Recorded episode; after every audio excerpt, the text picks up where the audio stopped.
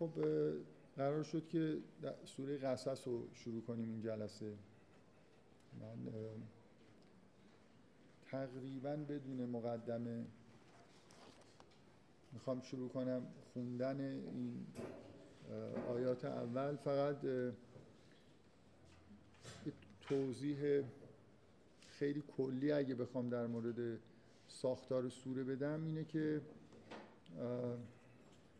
تقریبا سوره از دو قسمت مشخص یه یه قسمت داستان و یه قسمت هم قسمت انتهاییه که دیگه داستان نیست در واقع. حالا می‌خواید بنا به رسم معمول بگیم نتیجه گیری داستان نمی‌دونم پیام داستان یا همینطوری به نظر من که به کار بردن اینجور کلمه هایی مثل نتیجه گیری و اینا درست نیست.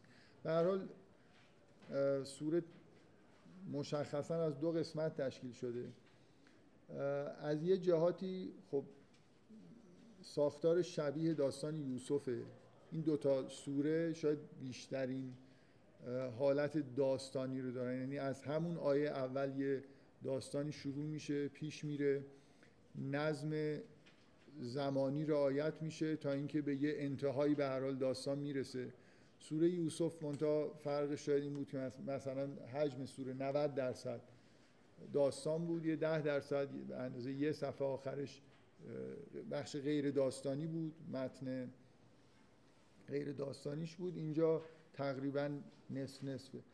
ولی بعد از داستان یوسف این داستان شاید طولانی ترین داستان منسجمیه که توی قرآن روایت میشه و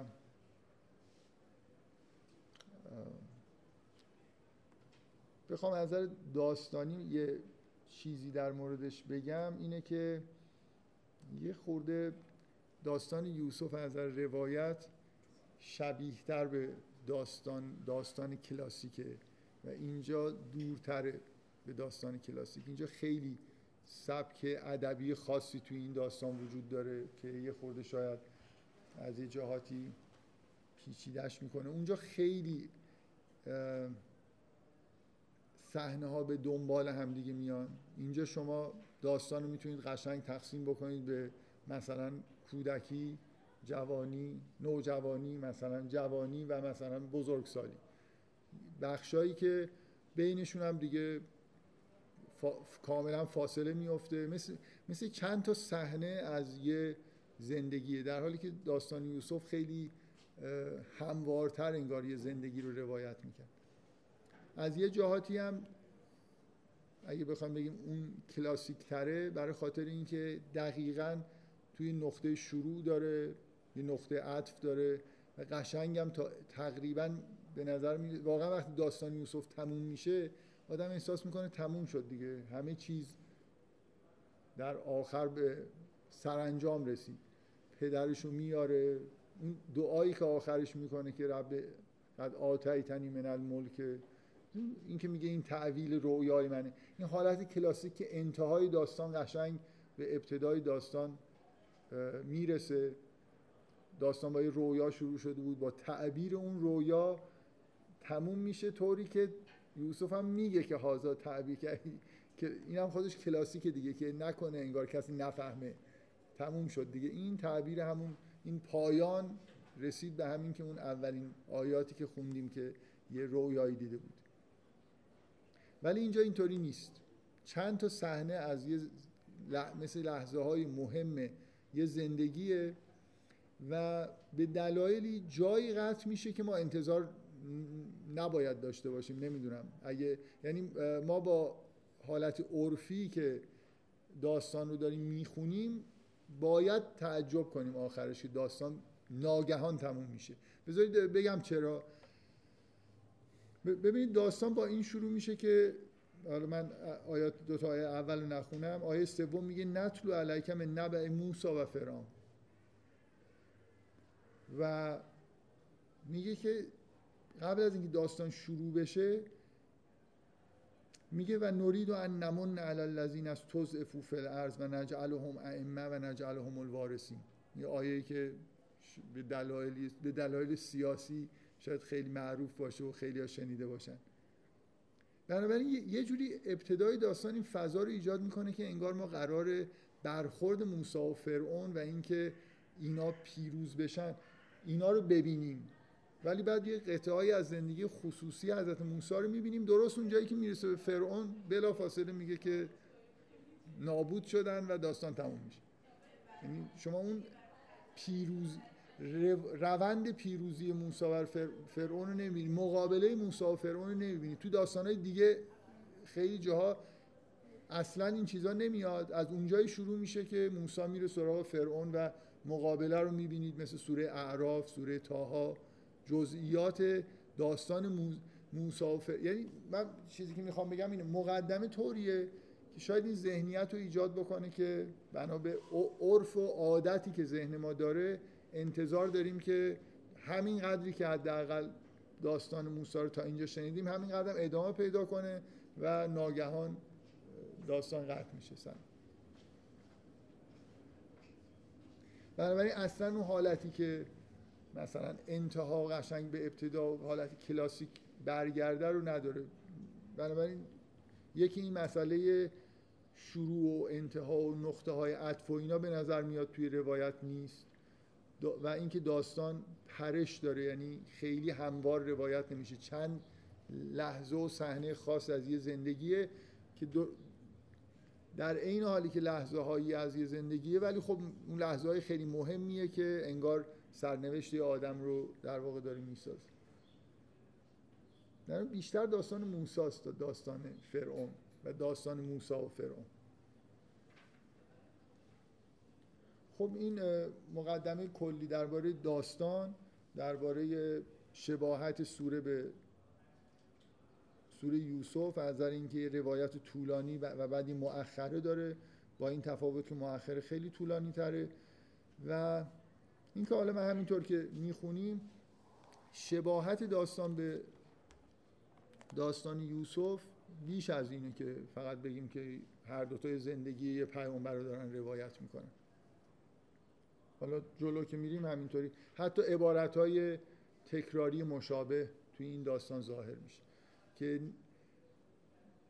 اگه کسی متوجه مثلا یه لایه های پنهانی نباشه این دیگه از این ظاهر این آیات هم نمی‌تونه بگذره که اینجا عین مثلا فرض کنید یه اتفاقی که اونجا افتاده اینجا هم داره میفته طوری که حتی لفظا دارن تکرار میشن. مثلا فرض کنید توی داستان یوسف حضرت یوسف رو که میارن میفروشن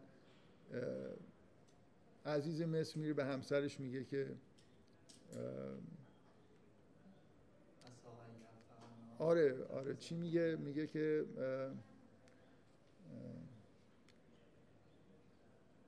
میگه اینو بله؟ آره میگه که اینو گرامی بدار که اسا ینفعنا او نتخذه ولدا. عینا اینجا همسر فرعون میگه که قررت عین لی و لک لا تقتلوه و اسا ینفعنا او نتخذه ولدا. حتی این امر لا تقتلوه در اونجا یه جایی اومده. وقتی که برادران می‌خوان بکشن یه نفر قال قائل منهم لا تقتلوه. میگه که این, این بالاخره این کنجکاوی حداقل این الفاظ مشترک این کنجکاوی رو به وجود میاره که داستان های یه جور موازی حتی خونده بشن یه مقایسه بین دو داستان صورت بگیره. خب بذارید شروع کنیم. من این جلسه همینطور بدون میگم حالا این مقدمه هم خیلی مقدمه کوتاهی بود برای سوره داستان رو می‌خونیم و وظیفه ما اینه که بالاخره سعی کنیم داستان رو خوب بفهمیم. اگه یه لایه های مثلا پنهانی داره که همینطوری ممکنه به راحتی آدم توجه نکنه رو سعی کنیم پیدا کنیم و اینکه این دو تا قطعه داستانی و غیر داستانی رو یه جوری ارتباطش رو با هم دیگه بفهمیم. حالا فعلا فکر کنم هدف اولیه باید این باشه که این داستانه رو خوب بفهمیم چون این هم هدف مهمی همین که خیلی هدف قسمت شیرینیه بالاخره خوندن این داستان. داستان خیلی جذاب و خوبیه. فکر می‌کنم جالب.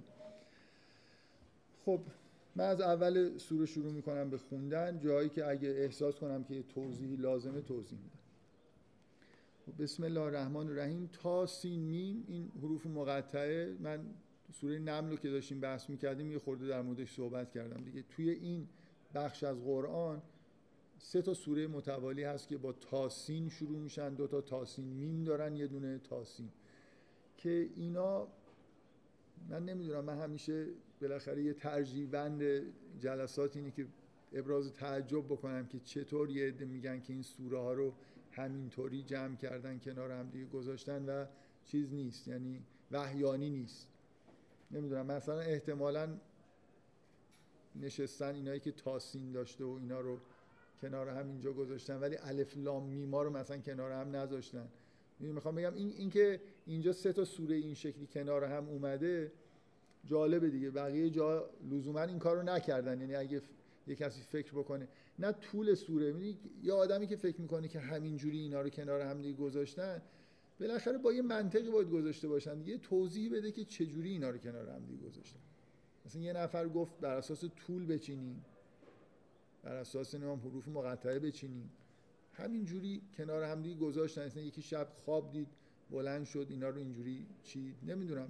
یه تو یه تو اونایی که توپ یه توپی در زمین کسایی که میگن که این وحیانی نیست هست. یه توضیحی باید بدن که اگه انسانی چیده یه چیز قابل فهمی برای من انسان. اگه من بگم اینو خداوند مثلا وحی کرده اینجوری چیدن ممکنه خیلی رازآمیز باشه. من لازم نیست توضیح بدم که همونطوری که توضیح نمیدم که این حروف مقطعه یعنی چی ممکنه ترتیبام خیلی پیچیده باشه.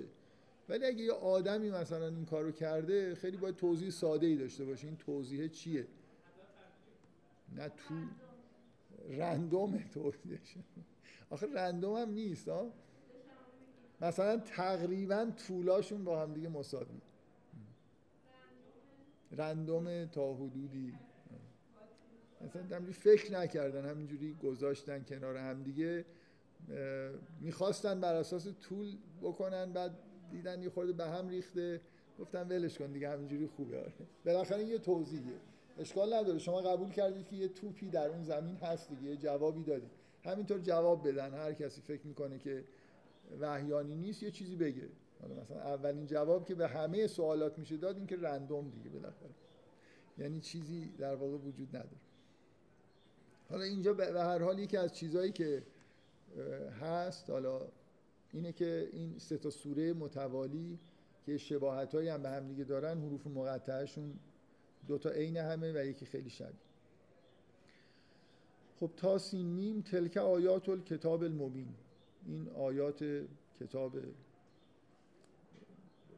مبین نتلو علیکم نبع موسا و فرعون بالحق لقوم یؤمنون. اول سوره یوسف سراحتا میگه نقص و علیکه احسن القصص به ما اوهاینا الیکی هم میگه که این احسن القصص داریم می‌خونیم. خب بنابراین اون دیگه زیباترین داستانیه که روایت شده. ولی اینکه این این داستان هم با این ویژگی که اسم سوره قصصه یه جور برجستگی پیدا می‌کنه دیگه. شما یه سوره ای دارید به اسم مثل سوره قصه و بعد این داستان اینه. داستان تولد و بزرگ شدن و پیامبر شدن موسی. نتلو علیک من نبع موسی و فرعون بالحق لقوم یؤمنون. داستان موسی و فرعون رو به درستی بر تو می‌خوانیم برای کسانی که ایمان آوردن داستان خیلی سریع شروع میشه دیگه. مقدمه اینه که ان فرعون علا الارض و جعل اهلها شیعا یستضعف طائفه منهم یذبح ابناءهم و یستحیی نساءهم جاهای دیگه هم در قرآن به این اشاره شده که فرعون فرزندان پسر بنی اسرائیل رو میکشت و دخترها رو زنده نگه میداشت. اینجا سراحتا میگه که میگه جعل اهلها شیعا یستضعف طائفه منهم. مردم رو گروه گروه کرده بود و یه طایفه رو که همون طایفه خب بنی اسرائیل ناتوان نگه می داشت چطوری این کارو می‌کرد؟ که پسرها رو میکش دخترها رو زنده نگه می داشت مثل اینکه مردی توی این طایفه مثلا نباشه به نظر میاد که میترسید دیگه از این طائفه. سعی می‌کرد که اینا رو ضعیف بکنه. و کاری هم که انجام می‌داد این فکر می‌کنم توی روایات تاریخی اینجوریه که مثلا پیشگویان گفته بودن که پسری اینجا به دنیا میاد و مثلا خاندان تو رو نابود می‌کنه و فرعون این کارو می‌کرد. توی قرآن اشاره به همچین چیزی نیست که اینجا هیچ حرفی از این نیست که دلیل این کار چی بوده پیشگویی بوده یا نه. دلیلش این بوده که می‌خواسته سراحتا میگه دلیل این بود که می‌خواست این قوم ضعیف باشن بنابراین یه جوری ازشون میترسید. حالا جمعیتشون زیاد شده بود کسی خواب خودش خواب دیده بود یا حالا به هر دلیلی آدم هوشمندی بود احساس می‌کرد که این آدمای خطرناکی هستن. بعدا هم می‌بینید که چند آیه بعد میگه که و نوری فرعون و هامان و جنوده هما منهم ما کانو یحذرون. چیزی که ازش حذر می‌کردن و بهشون نشون دادیم. مثل اینکه دقیقا اون چیزی که نباید می‌شد شد. اینکه این قوم خلاصه یه روزی قیام کردن و با پیروزی رفتن و اینا شکست خوردن در مقابلش. بفرمایید. ببخشید میشه در رو خواهش کنم؟ ببند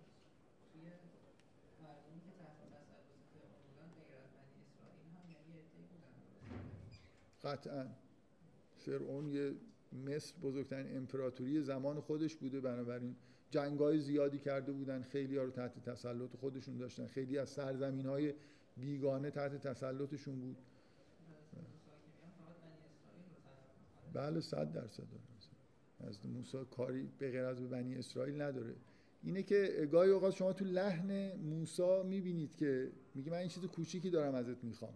اگه بنی اسرائیل مثلا همه برده بنی اسرائیل بودن که مثلا اینا می‌رفتن خیلی امپراتوری به هم می‌خورد. درخواست موسی به نظر میاد درخواست خیلی ساده ایه و انتظار میره که حالا شاید فرعون یه جوری با یه مثلا دیدن معجزات و اینا خب بذاری اینا برن دیگه. نمی‌خوان بجنگن نمی‌خوان سرزمینی رو بگیرن. میگن بذارید ما بریم. یه بخش نسبتا کوچیکی از اون کسانی که زیر تسلط امپراتوری هستن می‌خوان این منطقه رو ترک کنن آزاد بشن برن. که البته خب طبعا چون ممکنه عواقب داشته باشه و دیگران هم بعدا بگن ما هم می‌خوایم بریم یه خورده پذیرشش از نظر سیاسی راحت نبوده که فرعون اجازه بده که اینا برن. ولی اینجوری نیست که اینا تنها مثلا کارگراه و برده های نمی‌دونم فرعون هستن. یه جزئی از یه امپراتوری خیلی خیلی بزرگ. ولی یه سابقه ای دارن دیگه. یعنی ما اینو که داریم می‌خونیم غیر اینکه موازی به دلیل شباهت های داستانی با داستان یوسف ممکنه کنجکاوی برانگیز باشه که مقایسه بکنیم. این بنی اسرائیل ما تو داستان یوسف می‌دونیم که اینا از کجا اومدن اصلا مصر. یعنی داستان یوسف بیان اینه که چجوری شد که بنی اسرائیل از کنعان پا شدن اومدن تو مصر. و دیگه نمی‌خونیم که داستان یوسف وقتی تموم میشه که بنی اسرائیل در اوجن برای خاطر اینکه مثلا یوسف که یکی از اوناست از نظر قدرت سیاسی در بالاترین سطح ممکن حالا بعد از مثلا فرعون و پادشاه قرار گرفته کشور رو داره مثل یه صدر اعظم اداره می‌کنه خیلی آدم محترمیه مثل تقریبا یه جوری مثل حالت پادشاهی داره. بنابراین وقتی یعقوب و فرزندان دیگه میان همراه با خانوادهاشون خیلی محترمن دیگه. اینا تحت پوشش و در واقع حمایت عزیز مصرن. اینکه تو این فاصله اتفاقاتی افتاده. فرعون های بد مثلا اومدن. اینا مبهدن جنگ دینی شده. حالا هر اتفاق افتاده. تو قرآن این فاصله روایت نمیشه. صحنه بعدی که ما داریم از انگار ادامه اون داستان می‌بینیم اینه که بنی اسرائیل یه جوری برده شدن و یه همچین بلایی سرشون داره میاد که پسراشون رو می‌کشن دخترها رو زنده نگه میدارن و اینجا داستان اینه که دوباره بنی اسرائیل مثل اینکه قیام می‌کنن و به یه چیزی می‌رسن دیگه به عزت می‌رسن. مثلا میشه اینو گفت زمان یوسف فرعون حاکم است یه دوره هست تو تاریخ فرعون نیست اسلام حاکم است بله. از یه جای دیگه اومد آره. آره. آره. یه بحث های تاریخی اینجوری هست که اون دوره دوره فراعنه نیست. و میشه اگه اون ماجرای تاریخی رو یکی بپذیره بعد میشه گفت که خب چون, چون اقامت بنی اسرائیل توی مصر خیلی مستندات تاریخی نداره. ولی میشه حد زد که فراینه وقتی برگشتن اینا به عنوان همکارای اون حکومتی که یه جوری بینابین به وجود اومده بود خب اسیر شدن و به تحقیر شدن و بهشون فشار آوردن. این یه, این یه تاییدیه بر اینکه شاید اون نظریه تاریخی درست باشه. بفهم.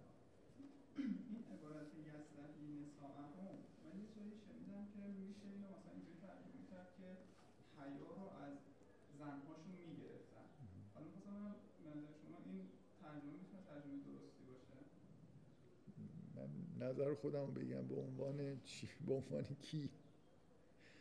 به نظر من نه خیلی دور از ذهن برای خاطر اینکه یوزبه و ابناهم و یستحی نساهم.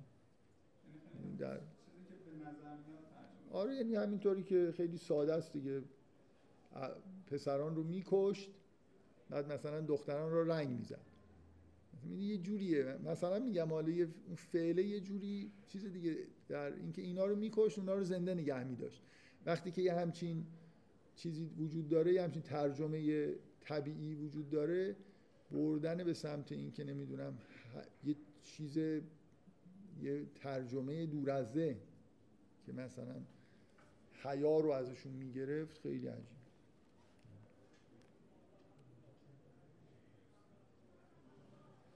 شاید اینو به این دلیل گفته باشن که کلمه نسا اومده نه مثلا بنات که ابنا رو میکشت نسا رو زنده نگه میداشت. نمی‌دونم برای به نظر من که خیلی دور از ذهن ولو اینکه این قرینه وجود داشته باشه. یه چیز دور از ذهن دیگه هم برای خاطر برای این ترجمه اینه که یه چیزی در ادامه داستان اگه مثلا فرض کنید مسئله نمی‌دونم حیا و این حرفا بود یه چیزی باید بعدا در داستان گفته بشه. می‌دونید همینجور یه کلمه یه جایی گفته بشه که معلوم نیست. دور از ذهنه و بعدم نه تاکید بشه نه آثاری ازش ببینید. خیلی دیگه عجیب و غریب.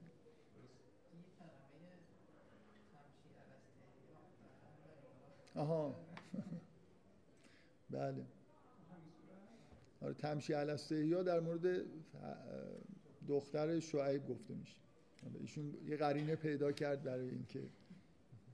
من منظورم از قرینه این بود که زنان بنی اسرائیل مثلا یه جور چیزی حالا اینکه یک زن غیر بنی اسرائیل که حالا حداقل در این محیط زندگی نمی‌کنه حیا داره شاید این به نوعی قرینه حساب بشه. خوبه حالا اصلا حیا یه صفت کاراکتر نیست که نه خب شما می‌تونید بالاخره فرعون یه کاری با یعنی یه کاری کرد اونها یه چیزی می‌خواستن جور خاصه دیگه درونی درسته؟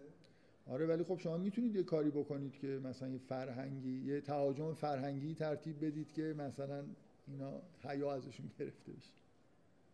کار فرهنگی هم میشه کرد. فرعون هم که می‌بینید اهل کار فرهنگی از سخندان و در حال آدم روشنفکریه در زمان خودش. خب انه کان من المفسدین. این از مفسدین.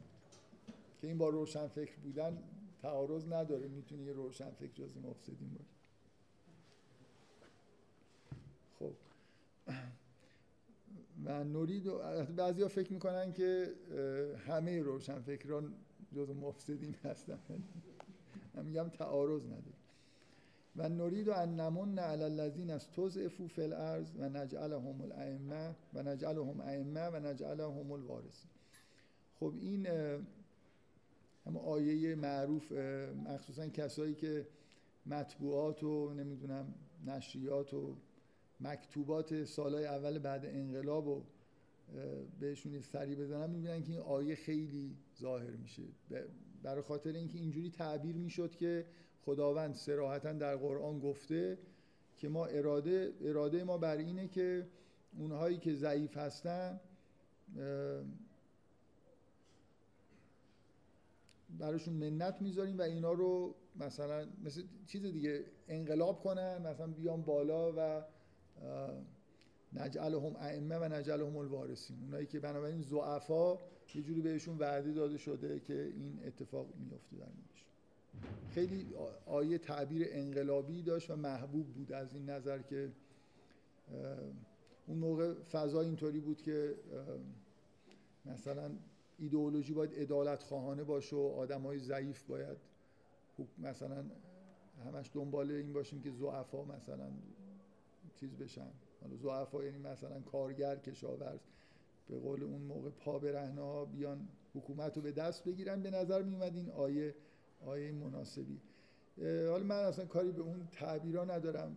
آیه یه ویژگی داره. اونم اینه که یه دفعه لحن از روایت مازی به مزارع میاد دیگه. یعنی مثلا شما دارید می‌خونید که فرعون اینطور می‌کرد و زبه می‌کرد ابنا رو و نسا رو چیکار می‌کرد و انه کان من المفسدین از مفسدین بود. بعد یه دفعه یه چیز به زمان حال میاد که ما اراده می‌کنیم و نورید و ان نمون علی الذین استضعفوا که منت بنهیم بر کسانی که ناتوان نگه داشته شدن که اینا بیان پیشوا بشن و وارث مثلا وارثین زمین بشن. بنابراین به نظر میاد انگار حس آدم اینه که انگار داره یه قاعده کلی رو بیان می‌کنه. ما کلا ارادمون بر این قرار می‌گیره. خب بفرمایید کسی سوالش.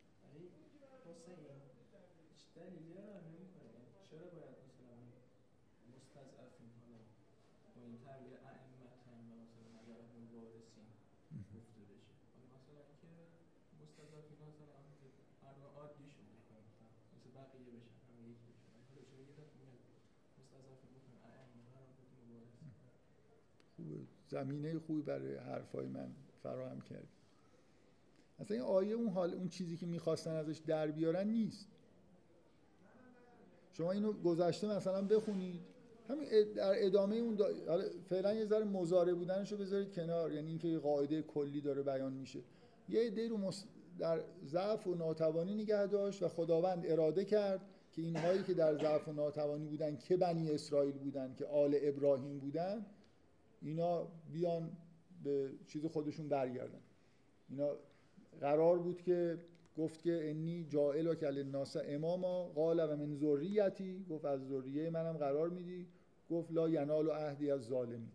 اینا الان مورد ظلم قرار گرفتن خودشون جزء ظالمین اصلا نیستن. انگار اون عهد به اینا می‌تونه برسه و خداوند اراده کرد که اینایی که من به جای اینکه بگیم مثلا بنی اسرائیل گفت که یه طایفه بودند که اینها رو ضعیف نگه می داشت حالا به جای اینکه بگی اراده کردیم که بنی اسرائیل رو دوباره به جایگاه خودشون انگار برگردونیم میگه که نورید ان نمون لذین از توزفو همونایی که ضعیف نگه داشته شده بودن اینا رو اراده کردیم که بیان و براشون منت گذاشتیم که بیان پیشوا بشن و نجعل هم الوارثین. و وارث مثلا نه تاج و تخت فرعون. در زمین انگار یه چیزی رو به ارث ببرن دیگه. می‌دونید که یه ارثی از ابراهیم به اینها رسیده بود که من در موردش زیاد صحبت نمی کنم که یه وعده هایی به ابراهیم داده شده بود که اینا یه چیزی در زمین دارن جایگاهی در زمین دارن. بفهم بله یعنی این اصلا بحث بنی اسرائیل بدون اینکه اسم بنی اسرائیل برده بشه همه ما می‌دونیم که در مورد چی داره صحبت میشه. شما تو سوره یوز سوره بقره می‌خونید که در داستان بنی اسرائیل همون اولش می‌خونید که به یاد بیارید. نعمتی رو که من به شما دادم که فرعون فرزندان ذکور شما رو میکشت و زنهای شما رو زنده نگه میداشت.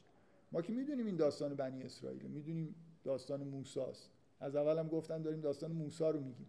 فقط مثل اینکه به جای اینکه کلمه بنی اسرائیل بیاد از این صفت استضعاف داره استفاده میشه. و حال بودنش مزاره بودنش هم معنیش این نیست که این چیز کلیه. بذارید بخونیم. این بقیهش رو نمی‌گفتن تو اون سالهای بعد انقلاب. همینجور مزاره ادامه پیدا می‌کنه. و نمکن لهم فل ارز یعنی مستضعفین رو به طور کلی خداوند می‌خواد در زمین تمکین بده. اینجوری باید بخونید دیگه ای قاعده کلیه. و نور فرعون و هامان و جنوده ما منهم ما کنین همینجور خداوند می‌خواد به این فرعون و هامان مثلا شاه هم که سرنگون میشه خداوند می‌خواد به فرعون و هامان یه چیزی نشون بده. این این مشکل از اینجا پیش میاد که زبان قرآن رو خیلی انگار توجه نمی‌کنن که این حال و مزاره شدن ها نه یه بار صد بار تو قرآن شما این حالت رو دارید که به جای حال مزاره به کار میره به جای مزاره حال به کار میره و باید دقت کرد که چرا. یعنی گاهی اوقات اینطوریه که برای اینکه داستان موقعی که داستان داره نقل میشه برای اینکه شما انگار یه دفعه خودتون وسط داستان احساس بکنید انگار رفت یه مقدمه گفته شده که این کارو می‌کرد ما الان تو همون لحظه هستیم. الان میگه خداوند میگه اراده به جای اینکه بگه اراده کردم مثل اینکه من, الان باید این احساس داشته باشم که انگار من همونجام و خداوند اراده کرده.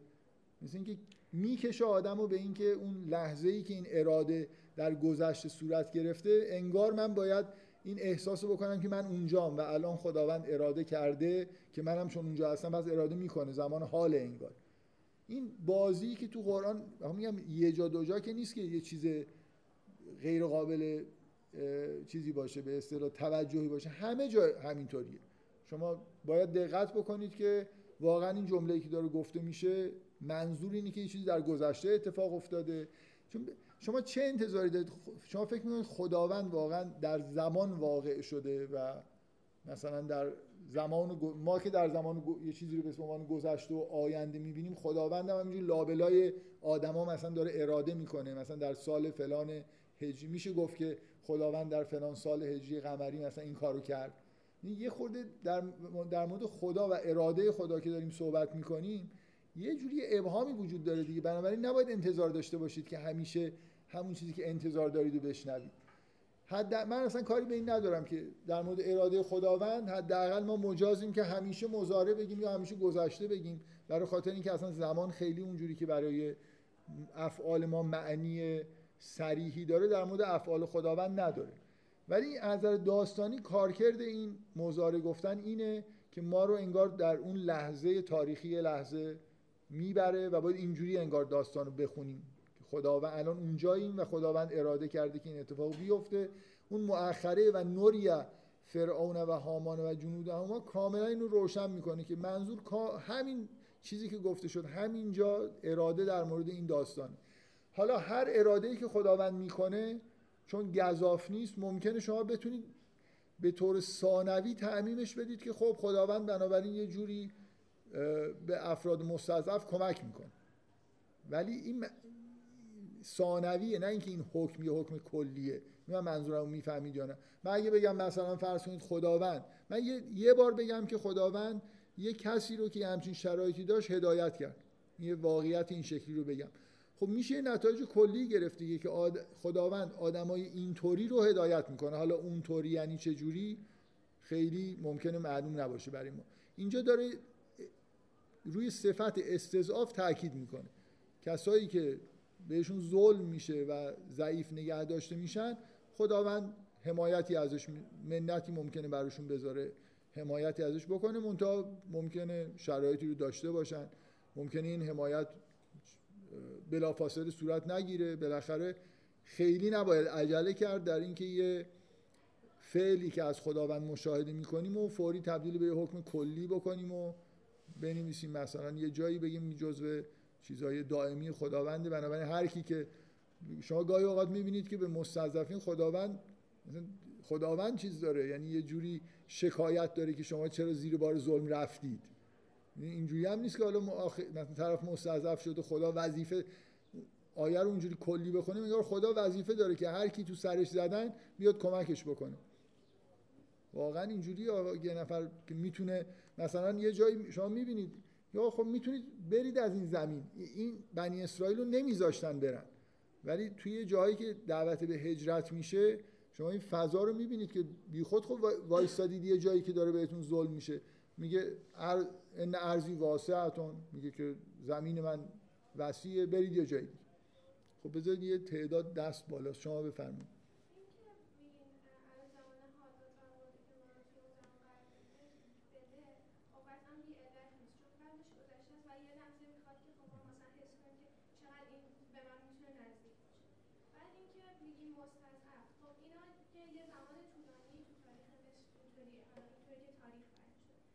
تحت ظلم بودن بعد حالا یه شرایطی عوض شده و یه سری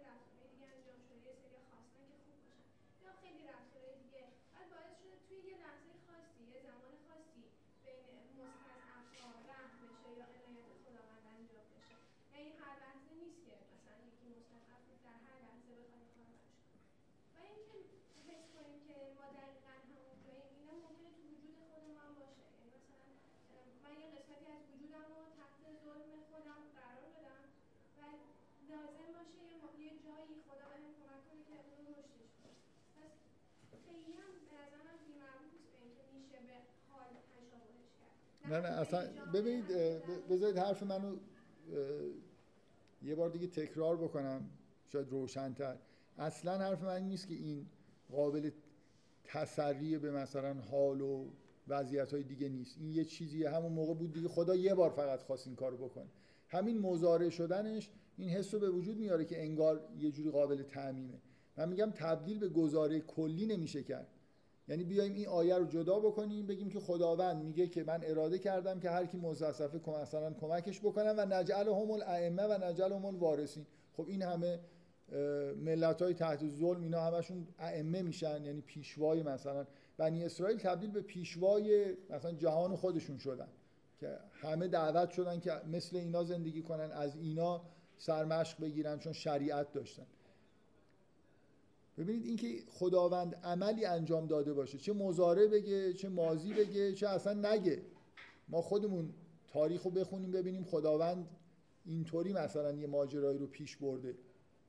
خب همه چیز قابل تعمیمه دیگه. منتها میگم به طور ثانوی یعنی اینکه نه اینکه گزاره کلی الان اینو من بذارم جدا کنم بگم این یه گزاره از این نحوه عمل خداوند در تاریخ. اینکه ببینم خداوند یه بار یه کاری کرده به مستضعفین کمک کرده خب به نظرم میاد که تحت شرایطی خداوند این کارو می‌کنه. حالا اون شرایط چیه؟ اونا باید چه ویژگی پیدا بکنن؟ ظلم باید به چه حدی برسه؟ اینا دیگه خیلی روشن نیست. من اعتراضم به اینه که یه نفر این گزاره رو از وسط این داستان بکشه بیرون. آیه بعدش هم بذاره کنار چون یه جوری بیمعنیش می‌کنه. اینو بکنه تبدیل به خط مشی مثلا خداوند در طول تاریخ و به همه مستضعفین وعده بده که خداوند همیشه میاد شما رو مثلا کمک می‌کنه و ائمه‌ش هم اینجوری درست بکنه که مثلا یعنی شما به حکومت می‌رسید و از این حرفا بزن. من اعتراضم به این کلی کردن بیدر و پیکره وگرنه هر فعل خداوند چه روایت بشه چه نشه چه گذشته روایت بشه چه مزاره قابل بررسی برای اینکه همه اراده های خداوند قابل تعمیمن. برای اینکه خداوند به گذاف و رندوم کاری نمی‌کنه. بنا به یه در واقع سنت مشخصی انگار افعال خداوند ظاهر میشن در طول تاریخ. من نکتم فقط همین اینه که زیادی تعمیم دادن و جدا کردن آیه از توی اون متن کار درست نیست. وگرنه همه چیزو میشه بالاخره به تعمیمش فکر کرد. مثلا این نکته ای که آخرش گفتید اینکه خیلی عرفا خیلی دوست دارن که همه داستان قرآن درونی ببینن. یعنی جنگ موسی و فرعون جنگ بخش مثلا پاکی ها در درون ما با قسمت مثلا شیطانی ماست. فرعون مثلا نماد انانیته و موسی اون بخش پیامبرگونه درون ماست و اینا در جنگن. خیلی وقتا به اصطلاح لطایفی هم از بعضی از آیات در میارن که بعضی از این صحنه‌ای که بین موسی و فرعون اتفاق میفته در درون ما هم مشابهش هست. خب همه اینا با احتیاط اشکال نداره ولی اینکه یه نفر بیاد الان بگه که این آیه یعنی مثلا هر وقت که من به خودم ظلم بکنم خداوند نمی‌دونم میاد چی کار می‌کنه با من این درست نیست. من فقط حرفم خب این بنابراین در ادامه همون داستان یه عده‌ای بودن بهشون ظلم می‌شد و خداوند خواست که اینا به یعنی بنی اسرائیل به اون جایگاه پیشوا بودن خودشون در زمین و مستقر شدنشون در زمین برسن. که در ادامه هم می‌بینید که همین اتفاق میفته بفرمایید شما.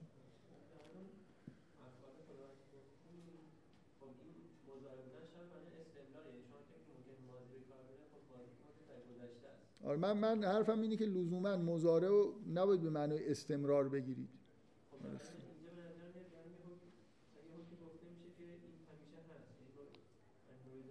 و نوریا فرعون و هامان و جنود هما یه چیز مستمری در طول تاریخه.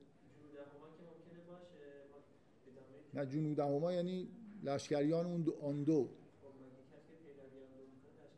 نه. مگر اینکه شما یه تبصره اضافه بکنید و تعبیر بکنید. اینجا واضحه دیگه فرعون و هامان و جنودشون همونایی که بعدا غرق شدن این نکته دیگه که دو تا آیه از هم جدا کردن یعنی یه حکم کلی اونجا اومده که ما کسایی که مستضعف بودن چیز کردیم مثلا بشه فهمید من من جواب اینو دادم که شما میگید که چون م... یه عده میگن هرچی مزارعه یعنی استمرار. و نمکنو و نوریا فرعون هم باز مزارعه من دارم اینو میگم که پس مزارع بودن لزوما تو قرآن معنیش استمرار یه فعل نیست.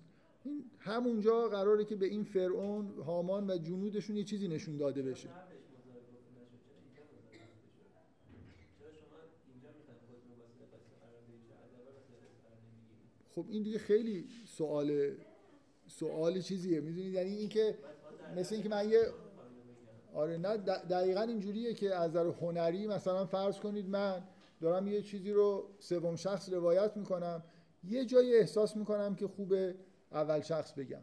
اینکه اینکه کجا همش اگه مزاره مثلا بگم که اصلا لوس میشه قصه یعنی معنی پیدا نمی‌کنه. یه جا این اتفاقا همینه دیگه. خلاص یه جایی شما انتخاب می‌کنید و اونجا مثلا فرض کنید یه تغییر لحنی می‌دید. شما هم همیشه تو- توی هر کار هنری این دینامیک این تغییر ریتما تغییر نمی‌دونم زاویه دید ایناست که تأثیر گذاره.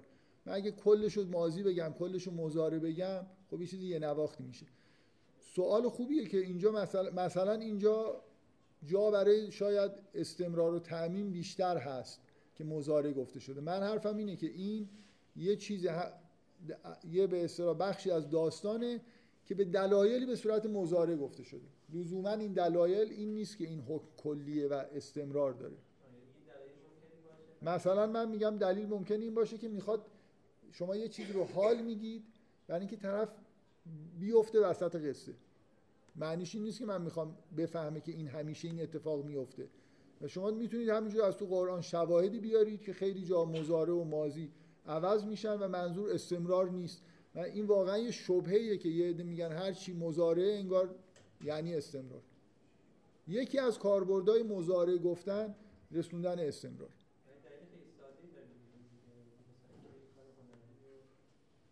آه،. آره نمی‌دونم. حالا ممکنه عمیق‌تر هم بشه یه چیزایی گفت به این علت که بالاخره مخاطب قرآن مسلمانان زمان پیامبرن دیگه چون اونا وضعیتشون شبیهه چه آدمایی هن که خب اولش به اضافهش نمیشن بعد ائمه میشن حالا وارث وحی میشن شاید یه چیزی داره به اونا این نکته که ایشون گفت یه نکته یه مقدار عمیق‌تره که تو به درد این می‌خوره که شما بعدا اون قسمت بعد از داستان رو که می‌خونید اینو در واقع می‌فهمید که داستان اصلا داره روایت میشه و یکی از چیزهایی که داره بعدش در واقع گفته میشه اینه که مسلمون های زمان پیغمبر باید بدونن که تو شرایط مشابهی قرار دارن. اصلا این داستان یکی از چیزاش اینه. و ارتباطش با بخش بعدش هم. چون مسلمون ها در اگه این درست باشه که این سوره در اواخر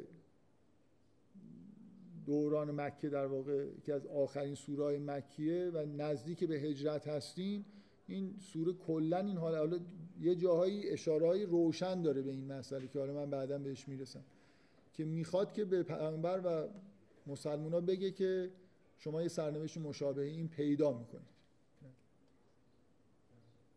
بفهم. ببین شما به نظر من یه خود زیاد من نگفتم که این قابل تعمیم نیست. شما متوجه حرف من نشدید. من دیگه سومین بار نمیگم. گفتم اینکه اینو گزاره کلی بگیریم که همیشه اینجوریه غلطه مثلا چون در رد اون آخه یه سری جملاتی گفتیم آره رد این که اگه این جمله رو من از اینجا در بیارم بنویس- بنویسم روی تخته بگم که خداوند هر کسی که مستضعفه مثلا اینو به امامت میرسونه. این غلطه. به طور ثانوی گفتم از هر فعل خداوند حتی اگه ماضی هم گفته شده باشه یا اصلا گفته نشده باشه من می‌تونم این چیزایی بکشم بیرون. چیزی که در این سوره مهمه اینه که این سرنوشت با سرنوشت مسلمونای زمان پیامبر شباهت داره. بهشون در واقع امید میده که شما نه فقط از استضعاف در میاید مسلمان ها توی شو... مثلا شعب ابی طالبن. این سوره داره روایت میشه. شباهت زیادی به وضع بنی اسرائیل تحت حکومت فرعون دارن. داره بهشون امید میده این داستان. حتی اگه اینجا مازی گفته بشه. یعنی اینجوری نیست که من بگم الان این چون مزارع شد این اثر رو داره. ولی این اثر رو تشدید می‌کنه قطعا. که شما توی همون شرایط هستید شما هم ائمه میشید. شما مثل بنی اسرائیل قومی هستید که به قدرت می‌رسید و از استضعاف در میاد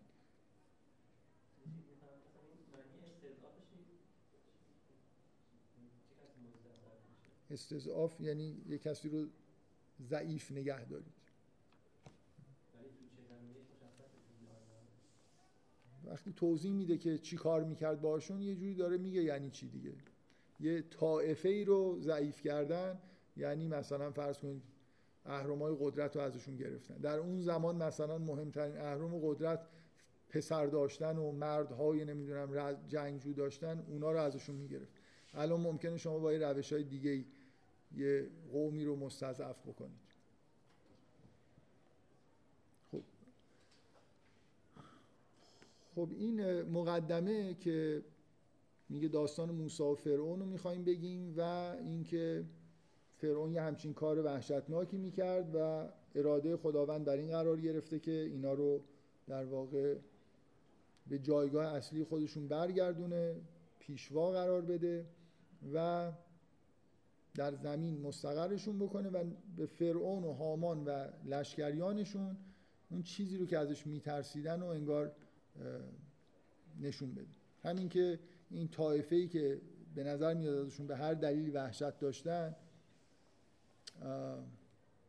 یه جوری در واقع از زیر سلطه اینا خارج بشن و البته خب اتفاق بدتری هم افتاد دیگه. یعنی خود فرعون و هامان و جنودشون هم این ماجرا به دلیل مقاومتی که کردن از بین رفتن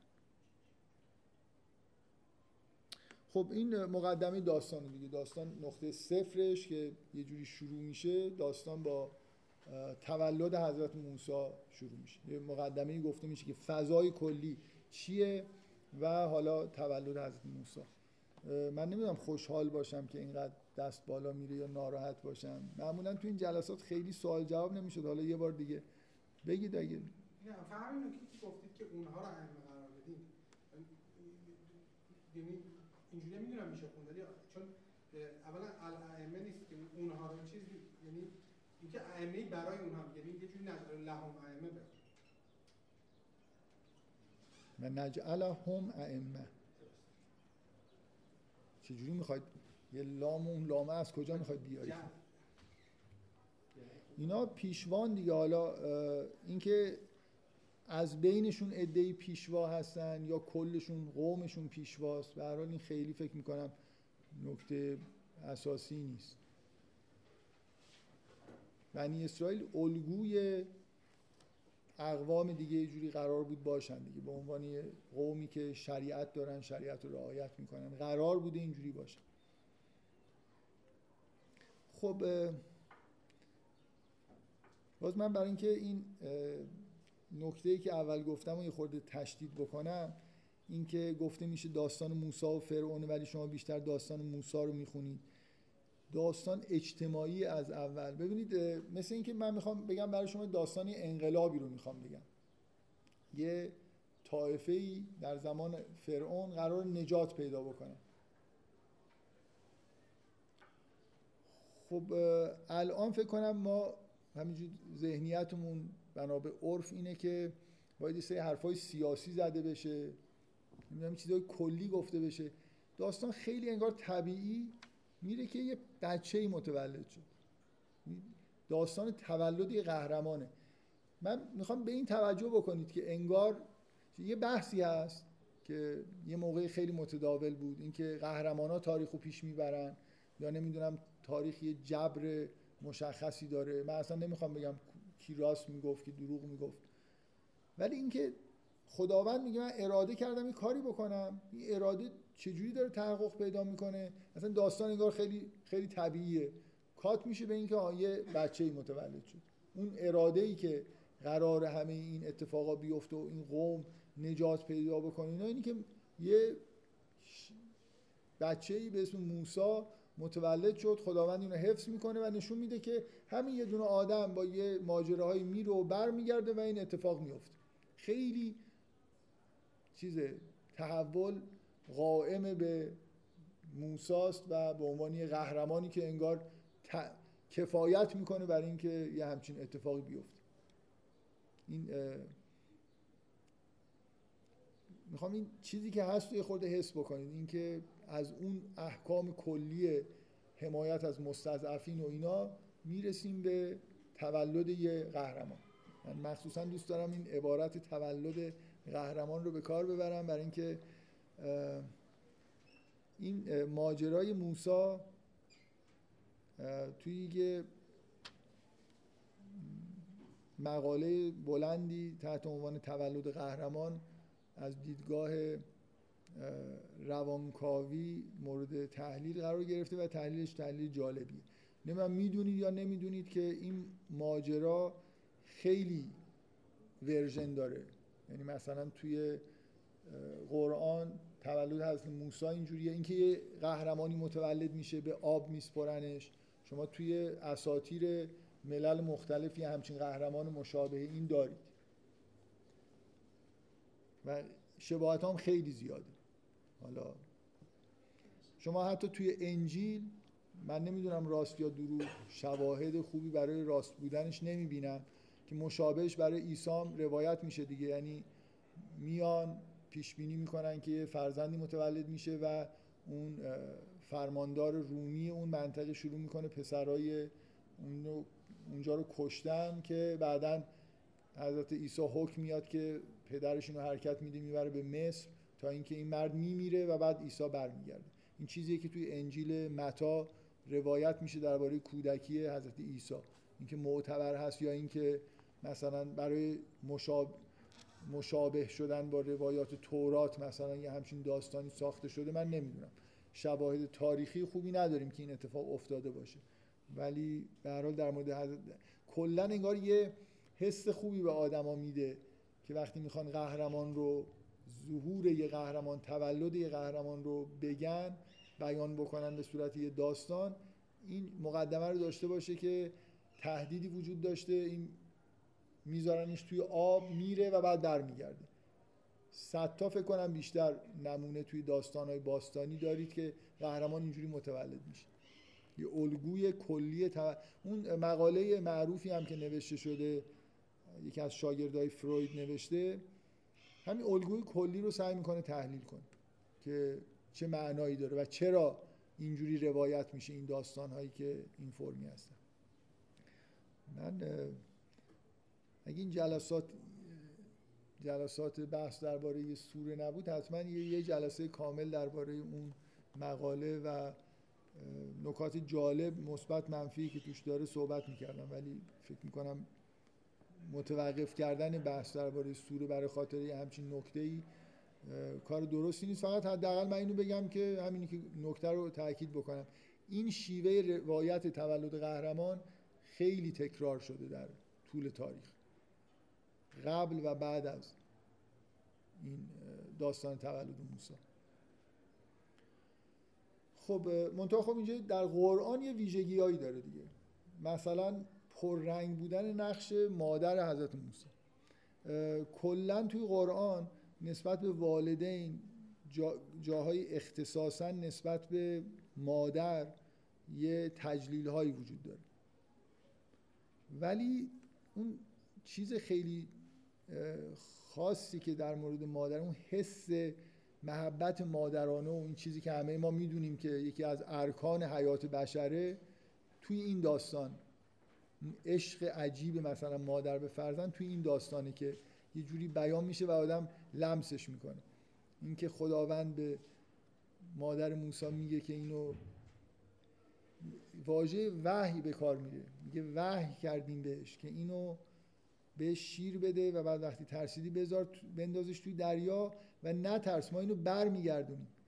ولی اینکه این کارو کرده همه این چیزا وحی شده ایمان داره اینا ولی میگه که و اصبح و اصبح فؤاد ام موسی فارغ. اصلا یه دفعه مثلا انگار وجودش اصلا خالی شد از اینکه این بچه پیشش نیست و میگه نزدیک بود که لو بده دیگه. یعنی اینقدر این احساسات بهش غلبه کرد که بچهش پیشش نیست که نزدیک بود که برملا بشه که حالا تحت یه شرایط دوباره بهش برگردونن. این رابطه مادر و فرزند که توی این بخش داستان هست ویژگی این روایت شما تو اون روایت های تکراری تولد قهرمان کلا این احساسات مادران و اینا رو لزوما نمی‌بینید.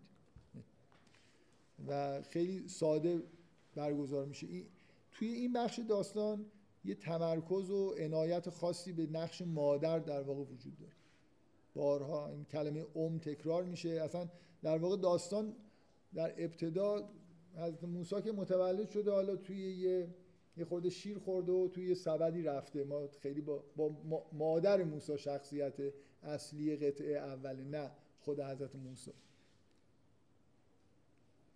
خب میگه به حضرت به مادر موسی وحی کردیم که به شیر بده و وقتی که ترسیدی که مثلا بیان بکشنش فیضا خفت علیه فالقیه فلیم در دریا منظور همون رود نیل بندازش ولا تخافی ولا تحزنی نترس و اندوهگین نباش انا رادوه الیک و جائلوه من المرسلین. ما اینو به تو برمیگردونیم و از مرسلین قرار میدیم این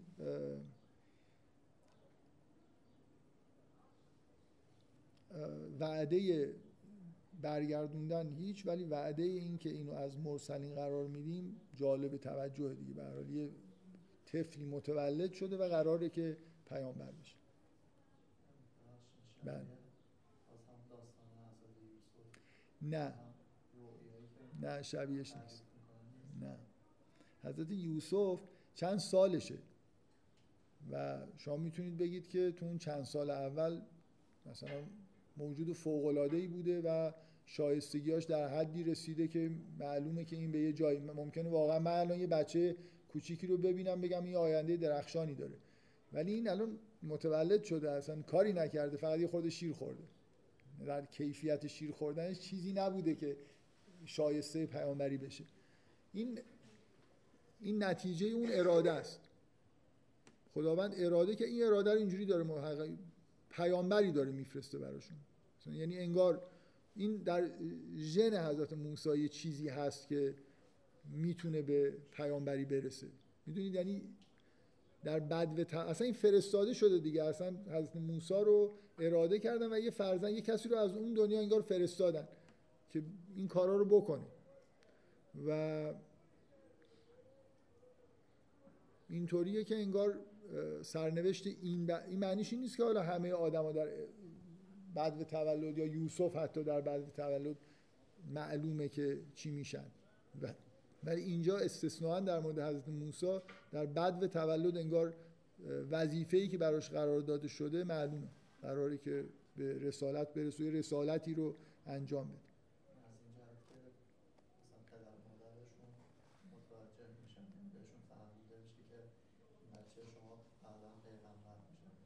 پدر مادر؟ آره خب. آه من ب... آره ببخشید. من یه... یه چیزی که من از کلا این موازی خوندن رو یه خورده انگار ترک کردم. یه, یه چیز موازی که از اول باید می‌گفتم اینه که جفت داستان ها این ویژگی رو دارن که آخرش رو اول بهتون میگن. داستان کلا اینجوریه دیگه. تو داستان سرایی یه تکنیک اینه که من اول بگم که چی میشه. بعد برم داستان رو برای شما تعریف بکنم. گاهی اوقات نه. اصلا همه داستان اینه که شما هی کنجکاو بشید آخرش چی میشه. ما می‌دونیم آخر داستان یوسف چی میشه. همون خوابی که از اول می‌بینه تعبیرش اگه ما بلد نیستیم یعقوب میگه معلومه دیگه این آدم قرار فقط اینکه اراده خداوند چجوری در واقع تحقق پیدا می‌کنه رو انگار این چگونگی رو. میگن اگه شما انتهای داستان رو نتیجه داستان و آخرش رو اول بگید توجه مخاطب به چگونگی ها جلب می‌کنید. دیگه التهابی نداره که ای وای نکنه الان موسی رو بگیرم. من, من وقتی دارم این داستان رو می‌خونم فکر نمی کنم وای نکنه الان غرق بشه نکنه بگیرم بکشنش. می‌دونم که هیچ اتفاقی براش نمیفته از اولش که میگه که ما اراده کردیم که اینجوری بشه این مثل مشابه اون رویا است یعنی تا تهش دیگه من می‌خونم. اگه اولین بارم هست که کلمه موسی و فرعون رو میشنوم یه آدمی هستم از کره دیگه اومدم. داستان داره به من میگه که این بچه رو اصلا فرستادن این که میگه که من المرسلین رو تاکیدم می‌کنه دیگه. این این به اون بچه که اصلا فرستادیم که اون اراده رو محقق بکنه و اینا رو برداره و تبدیل به پیشوایان زمین بکنه.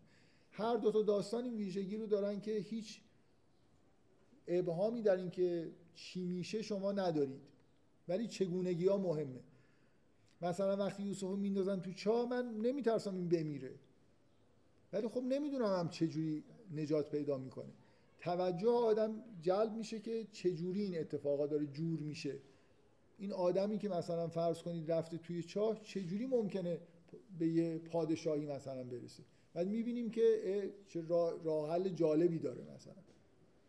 اینجا هم شما حضرت موسی متولد میشه و می‌بینید که چجوری بره اصلا چجوری ممکنه یکی تو بره تو خب نجات پیدا کرد رفت تو دربار فرعون. چجوری ممکنه یه آدم تو دربار فرعون پیامبر بشه؟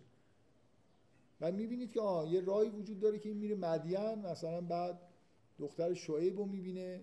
خب بله به من ده سال با شعیب زندگی کردن دیگه از اون به بعد دیگه طبیعیه که پیامبر بشه. ولی واقعا اگه توی اول داستان چجوری ممکنه؟ طرف خیلی خوب نجات پیدا کرد و فرعون و زن و فرعون اینو برداشتن. حالا گیر افتاده دیگه وسط یه عده آدم ناجور داره زندگی می‌کنه بنابراین شانس زیادی نداره. باید یه جوری از اونجا در بیاد. یعنی می‌دونید که باید یه جوری از اونجا در بیاد. بعد می‌بینید که چه جوری این اتفاق میفته به هر حال هر دوتای داستان ها این ویژگی رو دارن که در همون سطر اول افشا می‌کنن که آینده چیه. بنابراین التهاب کشف مثلا بعضی چیزها رو در واقع از شما می‌گیرن. شما وقتی که داستان رو می‌خونید نمی‌دونید نگرانید ای وای قهرمان بمیره نمیره اینا خیلی چیزها رو از دست می‌دید. یعنی این معنیش این نیست که اونجور داستان همه داستان بدی هن داستان که اولشون دسته این که چیکار می‌خواید بکنید دیگه. بعضی از داستان زیباییشون به اینه که انتهاشون نامعلوم باشه و شما به تدریج در واقع کشف بکنید و یه چیزی رو که انتظار ندارید بهش برسید. اون یه تأثیر دیگه ای می‌ذاره.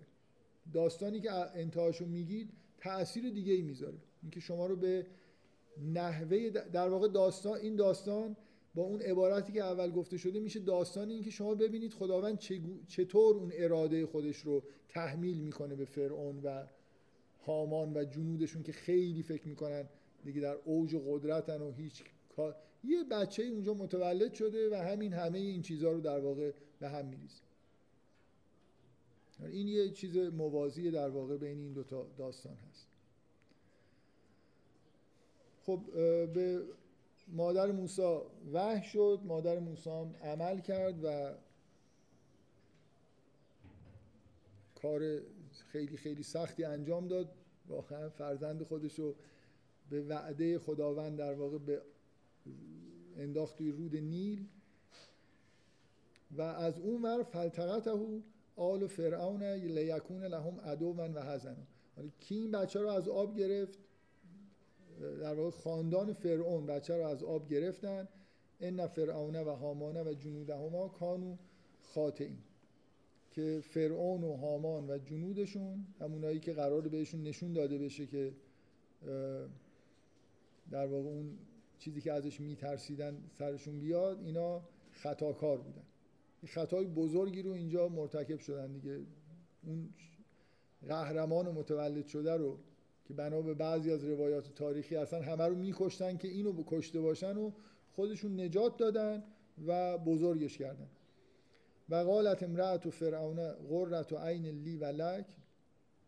زن فرعون گفت که این چشم روشنی من و تو باشه و لا تقتلوه اسا ینفعنا و نتخذه ولدا. اینو نکش تا به ما نف برسونه و اونو به عنوان فرزند در واقع اختیار بکنیم و هم لا یشعرون و نمیفهمیدن که چیکار دارن می‌کنن. اینجا دیگه الفاظ هم مشترک میشه دیگه هیچ راهی نمیمونه که یه نفر نفهمه که یه چیزی به موازات داستان یوسف داره گفته میشه. یوسف چیز مشابهش اینه متولد میشه آینده ای داره توی چاه میفته از چاه بیرون میاد و بعد این ماجرا. یه کسی موجودی که حالت یه چیز الهی درش هست مورد, محب... مورد محبت مردم قرار. اونجا هم دقیقا مهر یوسف در واقع در قلب عزیز مصر افتاد و عزیز مصر عین همین جمله ها رو به زن خودش گفت. اینجا زنی فرعونی که این آدم خوبیه اونجا عزیز مصر آدم خوبیه زنش آدم بدیه. اینجا زن فرعونی که آدم خوبیه این موجود الهی تأثیر خودش رو درش گذاشته اصرار می‌کنه که اینو نگهش داریم. فرعونی که آدم بدیه. کلا این جابجاش من جابجا شدن نقش زن و مرد و تو این دو تا داستان فقط این نیست. یوسف با مادرشه در حالی که یوسف با پدرشه. اونی که دلش برای یوسف تنگ میشه پدر است. اونجا مهر پدری هستن اینجا مهر مادریه. یه تفاوت های مقایسه کردن یعنی معنیش نیست فقط شباهت ها رو گفتن. دقیقا اینجا یه مخصوصا این جمله چون از قول در اونجا یه شوهری به زنش داره میگه زن آدم بدیه و بعدا مشکل ایجاد می‌کنه در حالی که اینجا زنی که داره به شوهرش میگه و شوهره بعدا در واقع دشمن اصلی حضرت موسی است بله. شماره جلسه رو نمی‌دونید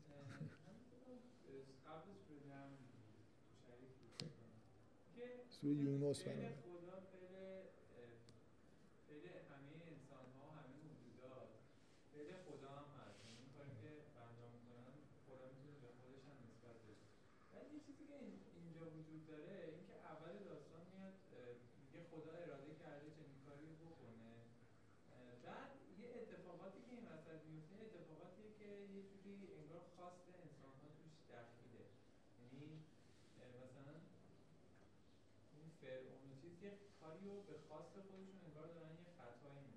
به خواست خودشون یعنی چی؟ آدم به خواست خودش خطا نمی‌کنه.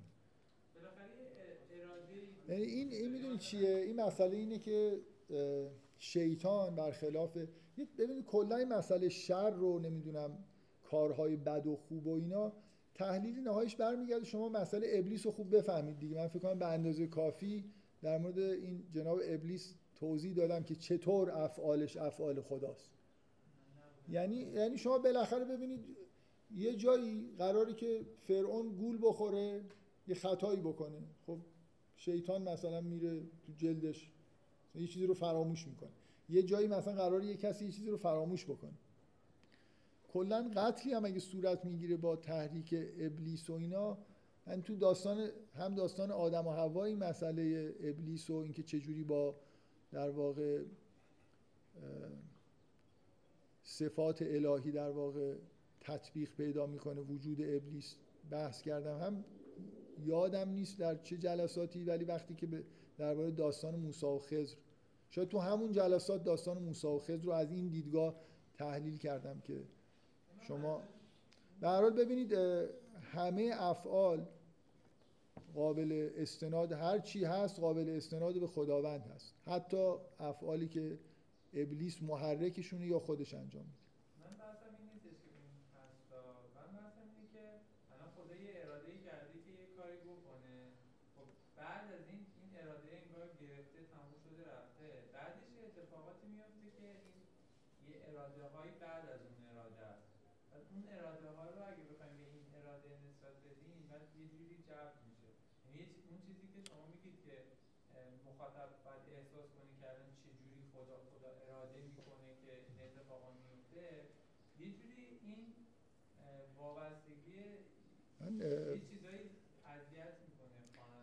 اینو قبول بکنید که سوالی که دارید می‌کنید خیلی خارج از موضوع مورد بحث ما اینجاست دیگه. من واقعا در مورد این مسائل فکر می‌کنم به اندازه کافی حرف زدم. و در مورد اینکه چجوری اختیارم با این چیزا سازگار میشه فکر می‌کنم به اندازه کافی حرف زدم. یه خورده داستان داریم می‌خونیم. بحثای شما یه خورده بحثای کلی جالب مهمه مثلا مربوط به مسئله شر و جبر و اختیار و اینجور چیزاست که فکر جاش این وسط این داستان خوندن نیست. وگرنه اگه باشه که من میرم همون اون تولد قهرمان رو الان در موردش کلی صحبت می‌کنم من چیزی که خودم دوست دارم بگم و نمیگم فکر می‌کنم که به هم می‌خوره جواب شما رو نمیدم. با همون استدلال. ایداد بیداد. بفرمایید. این مسئله ابلیس و این حرفا توی داستان آفرینش. مثلا نه داستان آره دیگه داستان آفرینش جلساتی داشته مثلا در 15 جلسه بوده. مثلا وسطاش. مثلا 15 جلسه از جلسه هفتم هشتم این حدودا. معلومه دیگه اونجا چون آیه به آیه جلو میریم اونجایی که به مسئله ابلیس و تمردش می‌رسه این بحثا فکر می‌کنم شده. ولی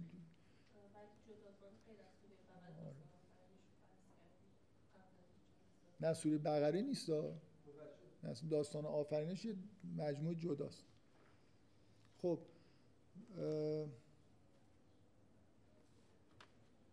و اسمع فعاد ام موسی فارغا.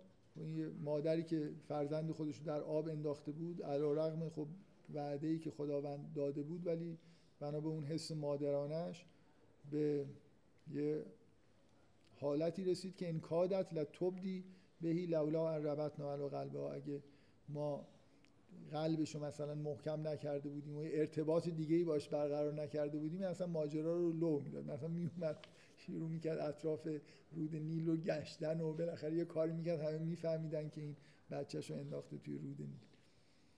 لتکون من المؤمنین که از مؤمنین از باور کنندگان باشه بعد به خواهر موسی میگه که اینو دنبال کن این میره موسی رو می‌بینه که می‌بینه که موسی در واقع دست آل فرعون پیداش می‌کنه و بعد صورت به انجون و هم لا یشعرون دید در حالی که اونا متوجه نبودن. میگه و حرمنا علیه المراضع من قبل و فقالت هل ادلکم. این اتفاقی که میفته اینه که موسی از هیچ کس شیر نمی‌خوره و خواهر موسی میگه که من یه اهل بیتی می‌شناسم که می‌تونن به شیر بدن مراقبت بکنن و این باعث میشه که در واقع میارن دیگه اینا خب با جزئیات گفته نمیشه. موسی رو میارن شیر مادر شیر مادر واقعی خودشون می‌خوره و بنابراین برمیگرده پیش مادرش به عنوان مادر رضایی. اونجا در واقع پیش مادر خودش بزرگ میشه. حداقل مثلا یکی دو سال با مادر خودش. این اون نکته ای که میگه و اوهینا الی ام موسی ان ارزئی مقدمه اینه. به مادر موسی گفتن قبل از اینکه بندازیش توی آب به شیر بده.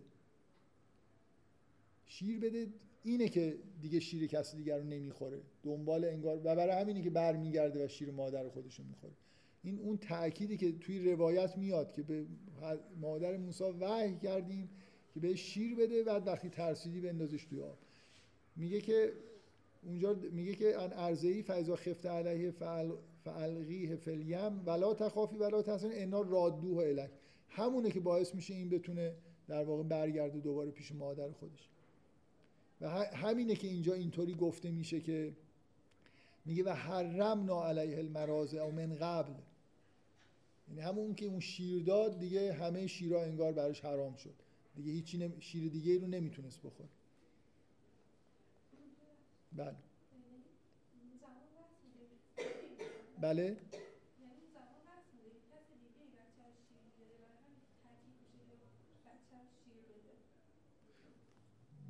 من نمی‌دونم آها منظورتون اینه که به ام موسی گفته میشن ارزه ای اینکه اگه مثلا گفته نمی‌شد یعنی شیر نمی‌داد ممکن بود کسی دیگه شیر بده. من نمی‌دونم چقدر رسم بوده. ولی به هر حال از نظر داستانی این گفته میشه برای اینکه شما در واقع این مکانیسم برگشتنش بین به مادرش رو در واقع بفهمید. اینکه حالا ممکن هم هست به قول ایشون یعنی تاکیدش از این جهت هم باشه که مثلا خیلی رسم بوده که خودشون شیر نمی‌دادن. نمی‌دونم. خیلی عجیبه آخه. کجا چه وقتی در دنیا بوده که مادرها به بچهشون شیر ندن؟ معمولا شیر رو کمکی می‌دادن. بچه زیاد میمرد. اینی که خیلی آماده به شیر دادن بودن دیگه. معمولا یه مادری مثلا شیرش کم بود مشکلی نبود. یکی دوتا معمولا اطراف در همسایگی مادر شیرده می‌تونستن پیدا کنن.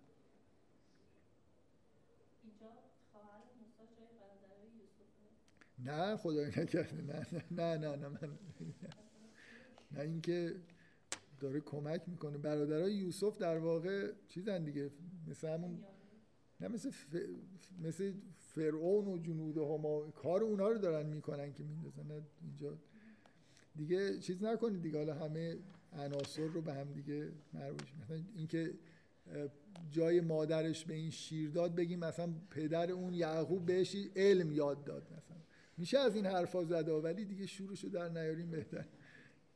اینکه اینکه قهرمان متولد میشه آیندهش مشخص شده. به یه مقاکی میفته دوباره بیرون میاد دوباره میفته دوباره این اینم باز اینجا تکرار میشه دیگه. دوباره یوسف زندانی میشه این مرتکب قتل میشه و در واقع تبعید میشه. اون دوره ای که اون توی اون توی زندان در واقع تو همون دوره مقاک دوم به پیامبری می‌رسه. این توی دوره ای که تبعیده به پیامبری می‌رسه. این شباهت های کلی دیگه حالا وسطش حالا دخترای دخترای شوهی با چیکار کنیم؟ خدای نکرده اون همون زنهای مصر نیستن که اومدن دستشون رو بریدن. اگه این خواهره جای برادرای یوسفه پس اون دخترم جای این اون چیز کلی داستان شباهتش خیلی واضح و روشنه. حالا واقعا ممکنه با توجه به بعضی از جزئیات یه نفر چیز جالبی هم درک بکنه. من منکر این نیستم که ممکنه تو بعضی از جزئیات هم چیزای جالبی وجود داشته باشه. خب به هر حال فرددناه الى امه کی تقر عینها ولا تحزن ولی تعلم ان وعد الله حق ولکن اکثرهم لا یعلم. برش گردوندن پیش مادرش که چشمش روشن باشه. اینکه زنا قرار چشمشون رو خداوند انگار یه اراده ای داره که زنا چشمشون روشن باشه. یه جایی هم به حضرت مریم گفته میشه که و غری عینا. یه جوری انگار برای مردا خیلی چیز نیست. اراده وجود نداره که حالا خیلی خوشحال باشن و مثلا ولی در مورد زنا انگار این جالبه دیگه. فردد ناه الی امهی کی تقر عینا اینکه چشمش روشن باشه ولا تحزن. ناراحت نباشه ولی تعلم ان وعد الله حق. این مردا اصلا حسودیشون نمیشه. خوب جالب. زنا کلا نسبت به چیزهایی که در مورد مثلا تو قرآن اینا همش حالتی دارن که این چرا مردا وحش شده به ما نشده. یه چیزایی تو قرآن هست که مردا اگه خود عقل داشته باشن حسودیشون میشه ولی نمیشه اصلا. اینا رو می‌خونن و اینکه یه جور محبت خاصی انگار گاهی خداوند ابراز می‌کنه نسبت به زنا این خیلی برای مردان انگار مهم نیست. نکته جالبی به نظر نمی‌رسه. در حال اینجا خیلی به نظر من اینجا ببینید میگه کی تقر عینها ولا تحزن. که چشمش روشن باشه و اندوهگین نباشه. بعد بعد میگه ولی تعلم ان وعد الله حق. انگار اصلش اینه که حالا این مثلا خوشحال باشه و بفهمه که خدا هم که یه چیزی گفت که راست گفته دیگه این. بله؟ آها خب ولکن نه اکثر هم لا یعلمون. منظور زنها که نیستن. هم اگه به زنها قرار بود. آه اکس... نه این فکر کنم در مورد نه این در مورد ولی تعلم ان وعد الله حق ایشون دیگه خیلی خیلی جدی گرفت موضوع رو که مثلا خداوند داره به زنا یواشکی اینا اکثرشون نمیفهم. قومش هم مردانه است دیگه اینا که نگران نباشین اصلا نمیفهم.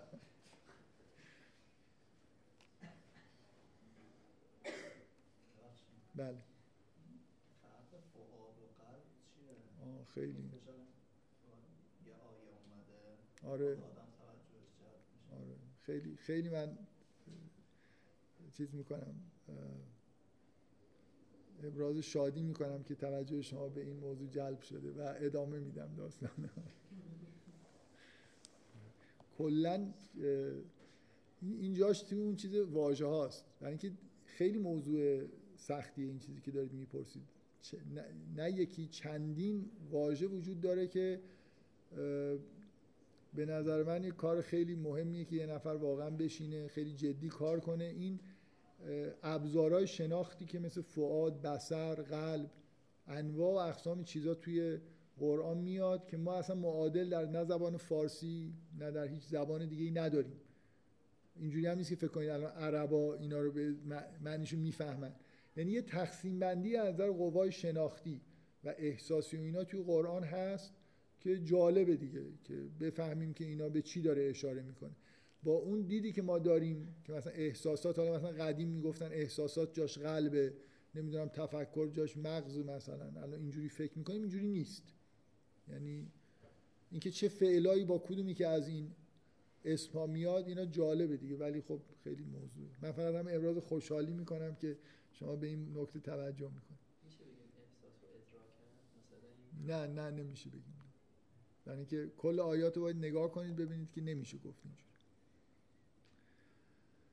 و میگه ولم ما بلغ اشد ده و و آتینا و حکما و علما و کذالک نجز المحسنین. این هم که باز آیات تکراری هن نه فقط در مورد موسی و کلا دیگه. این یه آیه که در مورد مثلا حضرت ابراهیم این پیامبرانی که رشد می‌کنن به بلوغ می‌رسن این آیه در موردشون میاد که اینجا فقط و بلغ اشده و استوا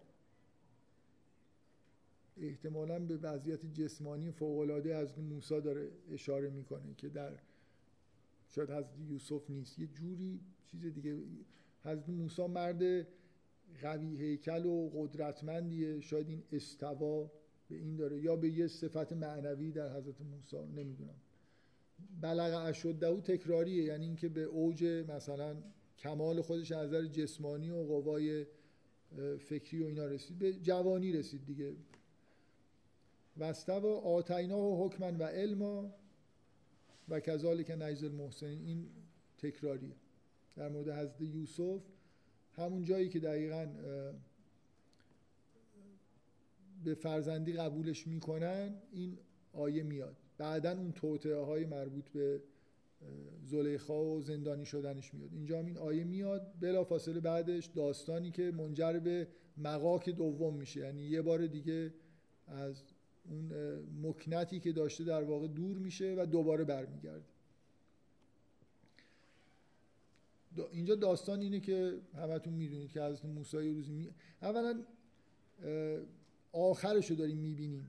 این داستان این که یه عده بخوان از موسی رو بکشن فقط این نیست که برای خونخواهی نیست. برای اینکه شما از اولش می‌بینید که میگه میگه و دخل المدینه علی غفلت من اهلها. در حالی که مردم متوجه نبودن اومد تو شهر. یعنی یه جوری انگار دنبالشن دیگه. یعنی به این راحتی نمی‌تونه روز روشن در حالی که همه متوجه هستن وارد شهر بشه. و فوجد فیها رجلین یخ تتلان هازا من و هازا شیعه داره. پیروانی داره. یعنی یه کارایی کرده از موسی دیگه.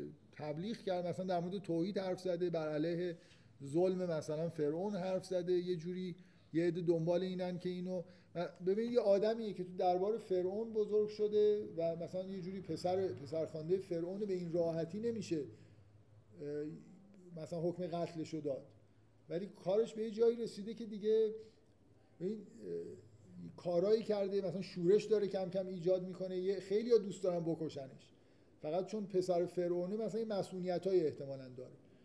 حالا این, این دیگه آخرشه که میاد یکی رو می‌کشه یکی از قبطی ها رو می‌کشه که دیگه همه مثلا متفق میشن که بکشنش که از اینجا دیگه دیگه نمی‌تونه زندگی کنه. ولی از اولش هم با حالت طبیعی توی شهر نمیاد. این آیه داره اینجوری میگه که قبلش اتفاقایی افتاده. دعوتی رو شروع کرده شورشی را انداخته. بر علیه مثلا نظام فرعون حرفی زده یا بر علیه قبطی ها مثلا اونایی که مسلط هستن کارایی انجام داده. میگه وارد میشه فوجد فیها رجلین یختتلان. می‌بینه که دید که دو تا مرد دارن با هم دیگه نظام می‌کنن. باز اینجا این حالتی که دوباره مثل زمان حال میشه. هازا من شیعتهی و هازا من ادوینی انگار ما همونجا هستیم داره به ما نشون میده. این الان وسط اون صحنه دو نفر دارن نظام می‌کنن. این از پیروانشه این از دشمنانشه. منم منم مخاطبم که اونجا کنار وایس دادم فستقاسه الذی من شیعتی علی الذی من عدوه. اون کسی که از پیروانش بود بر علیه دشمنش کمک خواست. فوکزه موسی فغزا علی ضربه موسی بهش زد فغزا علی مرد یارو با یه ضربه که احتمالا خیلی سعی از یادم محکم نزنه ولی طرف از بین رفت. میگه قال هازا من عمل شیطان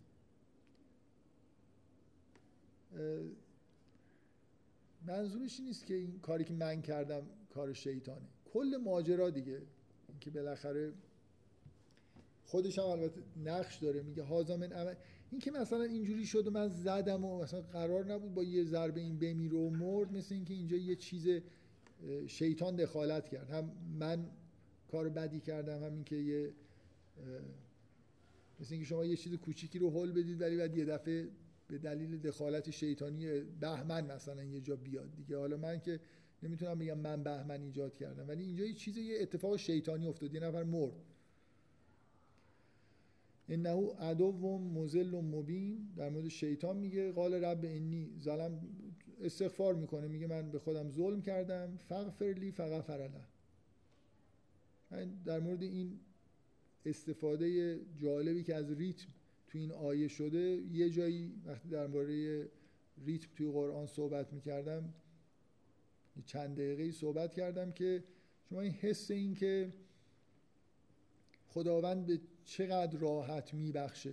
اگه کسی اشتباهی بکنه و پشیمان باشه و استغفار بکنه در واقع اثری که این آیه می‌ذاره به همین دلیلی که با تعنی ماجرا روایت میشه حرفای موسی رو میشنوی تا می‌رسه به اینجا که قال رب اینی ظلم تو نفسی فغفر لی یعنی همین بگو دیگه مثل اینکه این فغفرلی رو بگو حالا یه اشتباهی.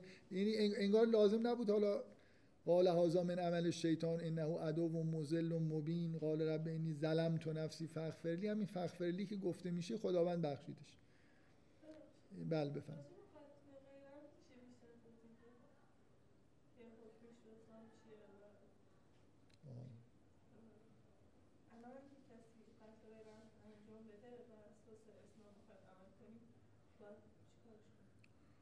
باید قصاص بشه اگه خانواده طرف رضایت ندن خب.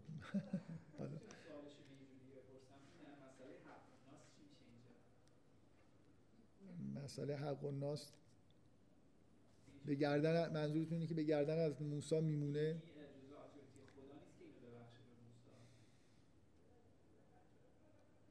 خیلی سوال شرعی جالبیه ولی واقعا خیلی عجیبه که اینجوری آدم به داستان نگاه بکنه. مثل این بالاخره بالاخره این داره حرف حق می‌زنه اونا تو جبهه باطلن دعواست من نمی‌دونم مثل اینکه شما وسط جنگ بزنید یکی از کفار رو بکشید بعد بگید که این حالا مسئله حق و ناسش چی میشه؟ حق و باطله دیگه نه یعنی چی نمی‌دونی؟ ما حضرت موسی حضرت موسی مثلا دعوت به توحید کرده حرفای خوب زده گفته ظلم نکنید حالا یه پیروان داره یکی داره یکی از پیروان اینو می‌زنه دعوا شده این زده اونو کشته مثل اینکه جنگ دیگه حالا حق و ناس رو نمی‌دونم. الان منظورتون منظور منظورتون چیه؟ حضرت موسی اشاره نیست چیه؟ پیغمبر خداست. یعنی شما از شما همین که مثلا حضرت موسی آدمیه که به اینجا رسیده که درش در موردش گفته میشه که آتیناه حکما و علما و کذالک نجز المحسنین. این حکم داره. اصلا این کارهایی هم که کرده اگه دعوتی کرده با ظلم مبارزه کرده و شیعیانی پیدا کرده اون حکم است دیگه. بهش گفتن این یه کاری بکن. این شروع کرده یه کارایی رو حالا دعوا شده. و جنگ هم دعوای خیابانی مثلا سر نمیم صف نونوایی که نیست.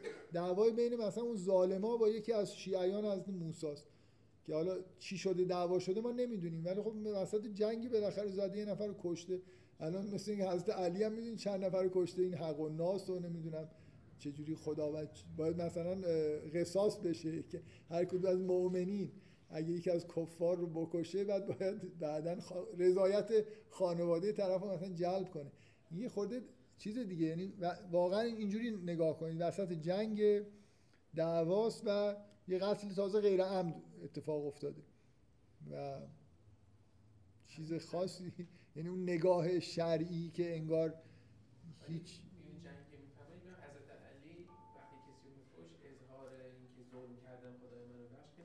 بله برای خواهد... آره می‌دونم. اینجا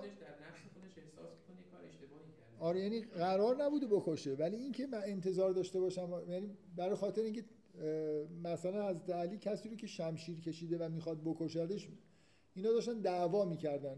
حالا البته یخت تلان یه خورده جدیتره. شاید واقعا با سلاح سردم داشتن این کارو می‌کردن. ولی موضوع اینه که حضرت موسی شاید توی حکمش تو اون لحظه این نیست که جنگ را بندازه و کسی رو بکشه. یعنی اجازه این کار رو شاید نداره که اینقدر مثلا پیش بره که فقط قرار یه دعوتی بکنه پیروانی پیدا بکنه. قرار بالاخره از موسی رسالتش اینه که این بنی اسرائیل رو برداره از اینجا ببره. حالا از بعدش به صورت پیامبر برمیگرده. ولی از اول تو اون حکمی که در جوانی هم بهش دادن حالا هر وظیفه ای که به عهدهش گذاشتن در همین جهت دیگه. مثلا متحد شدن بنی اسرائیل هدایت مجددشون به توحید. شاید مثلا از موسی کاری نمی‌کنه به غیر از اینکه نشر توحید داره می‌کنه بین بنی اسرائیل. که خب این خودش هم از نظر اونا غیر مجازه. موضوع اینه که حکم نداره برای اینکه آدمی رو بکشه ولی کشته. غیر عمد.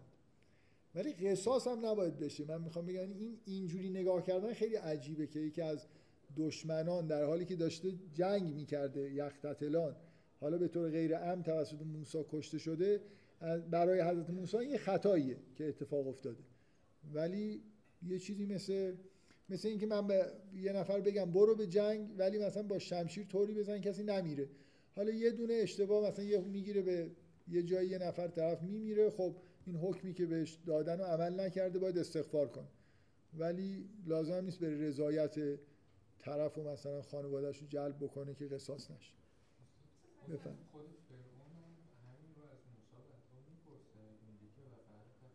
کلتی فعلت بله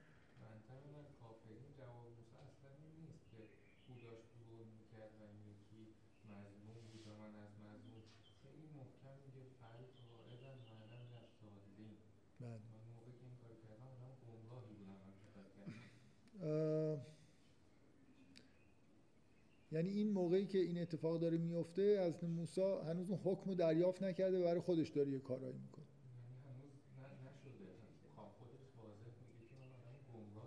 نه آخه من از زالین این که مثلا من من میگم که من تو اون لحظه در همین حدی که من دارم میگم اینجور زلالت دیگه گمراهیه.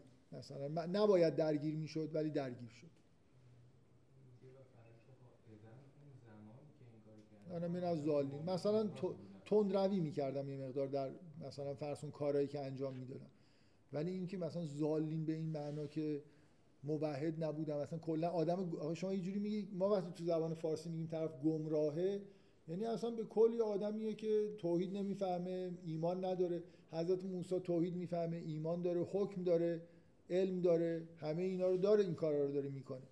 ولی کلا شما اینو در حضرت موسی در بعدم می‌بینید دیگه که یه خورده تند میشه مثلا. عصبانی میشه.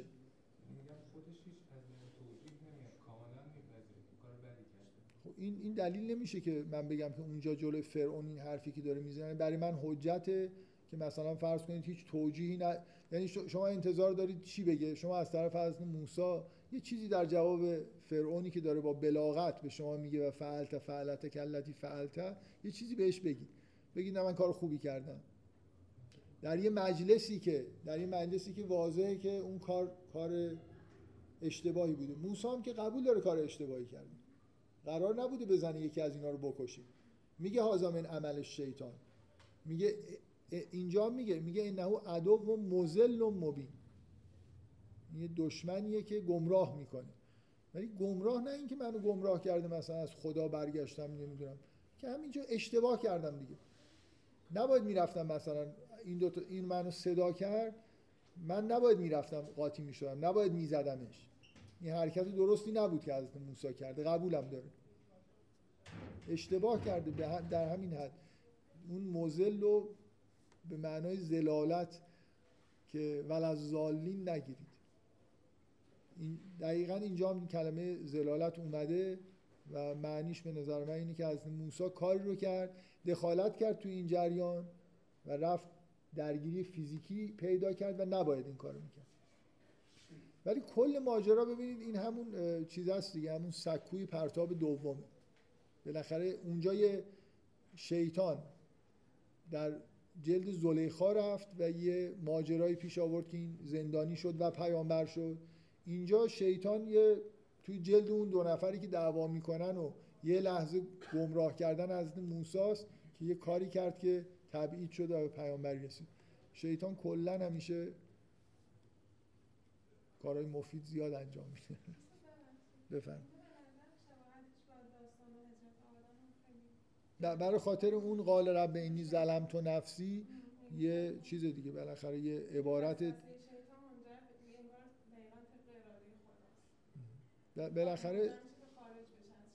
آره ولی بعد باید بگید اینجا بهشت بود اونجا جای بدیه اینطوری نیست ولی بالاخره این لفظ رب اینی ظلم تو نفسی لفظ مشترک این داستان با داستان آدم و حواست این آیه هم که ایشون فرمودن همین برنامه نزدیک بکنیم اینا هم الله آز کنیم که موقعی بوده که مثلا دو برادرش میرن تو قصر فرعون الان برای تبلیغ بکنن و اگه الان مثلا بیاد پاشا کنه و اینا مثلا اصلا به اون هدفش نمی‌رسه آره مختصر مفید جوابی میده. دروغ هم که نمیگه. گمراهی به معنای به نظر من همین دیگه. یه کار زیاده روی کرده مثلا. یه کاری که مثلا قرار نبوده درگیر بشه. قرار نبوده مثلا خشونت. ببینید شما مثلا فرض کنید پیامبر در مکه به پیروان خودش هم همینجور آموزش میده. خشونتی نباید از طرف اینا. کتکشون هم زدن باید وایسن شاید این در این مرحله است. قراره که خشونتی اتفاق نیفته. اون طرف هم که داره اونجا کتک می‌خوره کمک می‌خواد شاید مثلا درستش اینه که اصلا کمک نخواد. برای اینکه تو اون مرحله. اینکه انا من از ظالین اینکه بالاخره توی یه جایی که حضرت موسی اشتباهی کرده. اونم به نظر من اشتباه همینه که نباید اصلا اینجا درگیر می‌شده و درگیر شده و یه دفعه منجر به کوچکترین گاهی اینجوری هست یه آدمایی من یه نفر برای من تعریف می‌کرد می‌گفت که من کلا خیلی تو رانندگی قانون رعایت می‌کنم. می‌گفت بعد اینجوریه که می‌دونم گاهی اگه همین الان یک تخلف کوچیک کنم حتما یه ماشین پلیس اونجا میاد منو می‌گیره. اینکه انگار میگه بارها برای من پیش اومده هیچ وقت نمی‌کنم. و مردم هزار تا کار می‌کنن هیچ اتفاقی نمیفته ولی میگه من اگه راهنمای اجازه یه پلیس میاد میگه مثلا راهنما نزدی. در مورد حضرت موسی اینجا اینطوریه که انگار مثلا فرض کنید قرار نیست خشونتی اتفاق بیفته. کوچکترین تخلفی که می‌کنه یه نفر میمیره.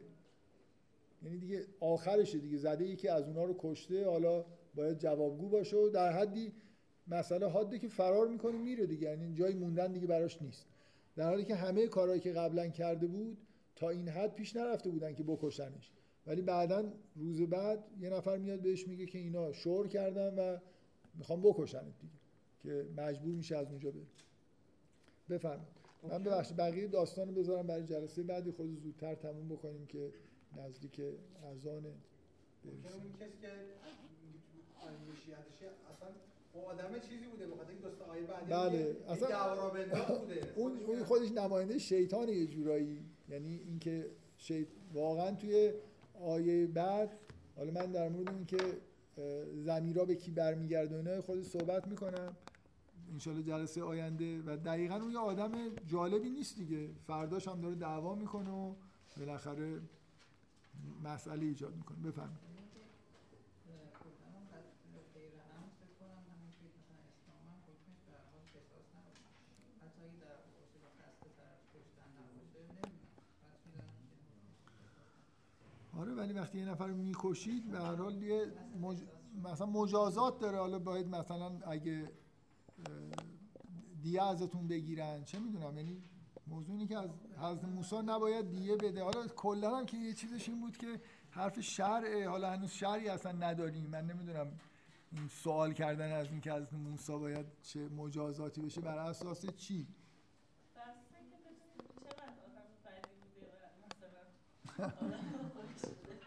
خب بذارید که حضرت موسی کلا داستان شروع میشه که باید یه چیز مخفی میمونده. اینجا که مثلا میگه مادرش ممکن بود قضیه رو لو بده از بیتابی بعد فرزندش بعد حالا با یه نفر نزاع کرده ازاله یه نفر رو کشته. اون عمل لو رفتن شاید از شیطان بوده. بابا دست من نمی‌دونم. حالا اینکه این موسی مخفیانه داره داره میگه به نظر میاد که حضرت موسی اومدنش توی شهرم با یه مشکلاتی مواجه یعنی می‌دونن علنا وقتی اومد توی شهر که مردم غافل بودن از حضورش توی اون شهر. یعنی باید کل داستان مخفی باشه حضور موسی مخفیانه باشه. بعد حالا یه نزاعی اتفاق افتاده که منجر به کشته شدن شده خب، بالاخره اینم یه تعبیریه. بذارید جلسه آینده در موردش صحبت